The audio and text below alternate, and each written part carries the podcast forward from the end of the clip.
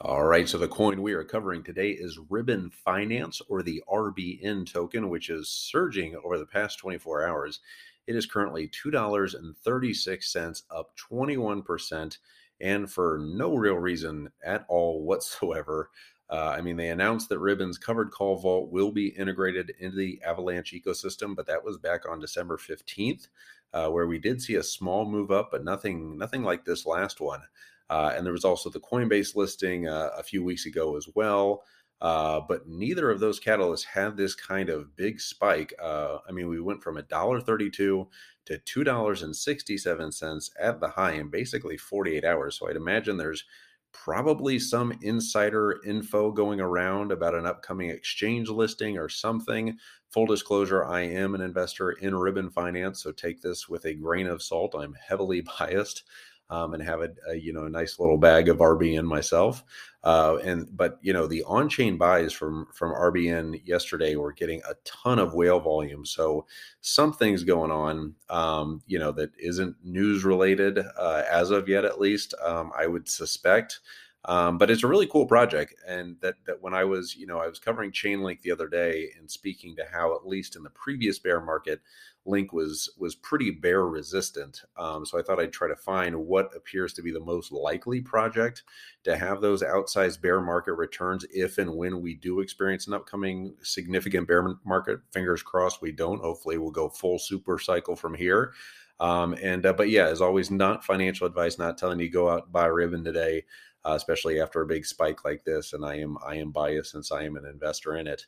Uh, but a DeFi protocol like Ribbon certainly does make sense. Um, and to understand Ribbon, you really need to have kind of a baseline understanding of options and specifically covered call options. Uh, so so basically the easiest way to explain covered call options are if you own you know one ethereum and you want to say i want to hold on to my ethereum but i want to get paid um, a yield to hold onto my Ethereum, um, someone will pay you the right to buy your Ethereum in the future, say the end of 2022 for twenty thousand um, dollars, and for that right, they'll pay you, you know, maybe a thousand dollars or something. Um, so when t- the end of 2022 happens, um, if uh, if it's not twenty thousand dollars, then you just get to keep the money they paid you, thousand dollars, and nothing happens. If it's twenty thousand or above, they have the right to buy that Ethereum from you at twenty thousand dollars. So for you, if you're holding Ethereum, it's a great thing to have, and especially in a bear market, if you're like, well, I want to hold on to this, I want to get paid to hold on to this, and I don't want to sell unless it goes really high up. So if you're selling at twenty thousand, you and you bought it at four thousand, you basically five x your Ethereum. So what do you care? You just got paid an extra thousand dollars to also get that. The only problem is if Ethereum goes to fifty thousand dollars, then on that day you have to sell it that person for twenty thousand dollars, and then you lose out on all those gains up to fifty thousand. But whatever, you five x your Ethereum, you got paid to do it in the in, in the meantime. Uh, but that's the most easy way to explain a covered call, which is still pretty complicated. Um, but I think that kind of protocol, especially in a bear market where people want to say, all right, I'm pretty sure it's not going to go up from here, but I do want to hold on to it and I want to get paid to hold on to it. I think that could be could be, you know, a, a good thesis for a protocol that is bear bear resistant. Um, and one that still has a pretty low market cap of 130 million, but with a fully diluted of 2.6. Uh, but I think this could possibly have like a Synthetix like return, um, which which Synthetix w- was they also did very well during the previous bear market, and and also combines a little of TradFi with DeFi or traditional finance with decentralized finance. Um, and and you know, coincidence, Kain Warwick, uh, the founder of Synthetix is also a, an early big investor in Ribbon, um, as is Joseph Lubin, the founder of Ethereum. Um, Ribbon also has Coinbase Ventures behind them and Dragonfly, so certainly checks the super smart Giga Money backers box. Um, Lubin probably isn't totally thrilled they're jumping on the AVAX train, but, but whatever.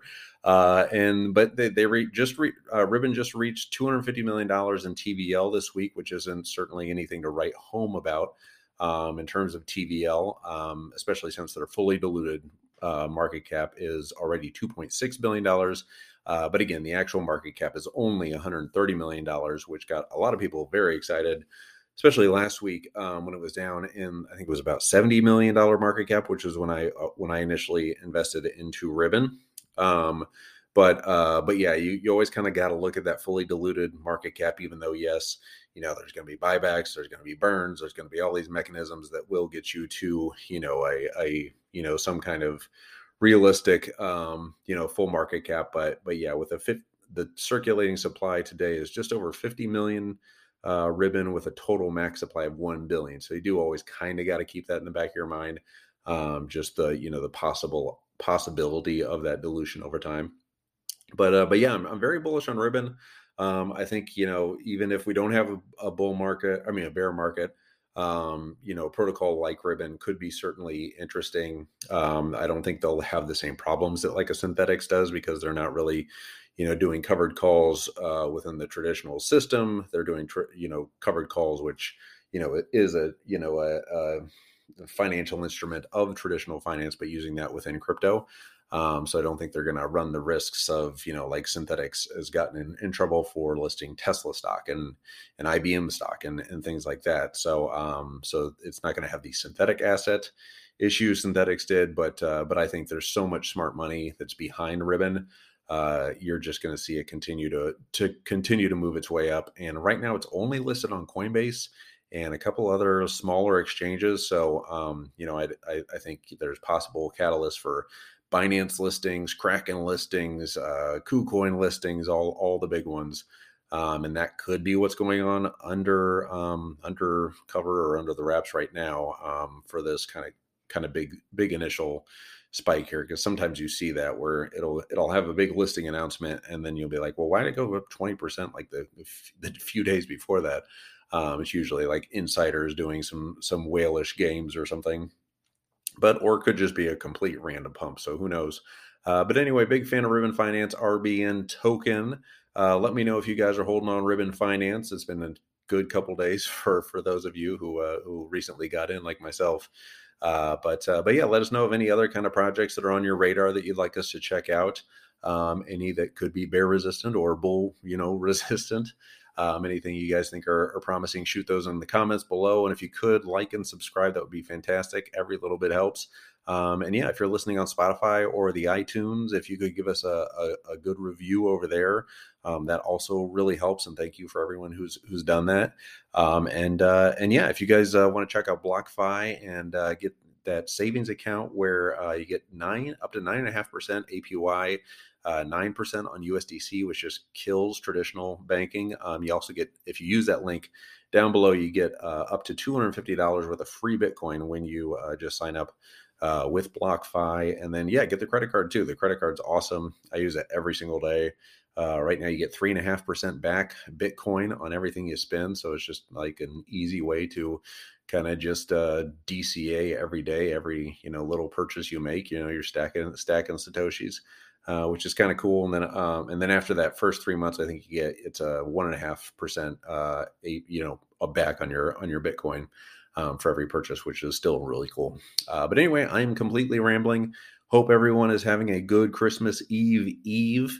Um, and uh, and we will be back tomorrow with another coin analysis for you because everybody I know has COVID right now, so I'll just be trapped at home doing uh doing episodes of the pod. Uh, all right, see you guys. Bye.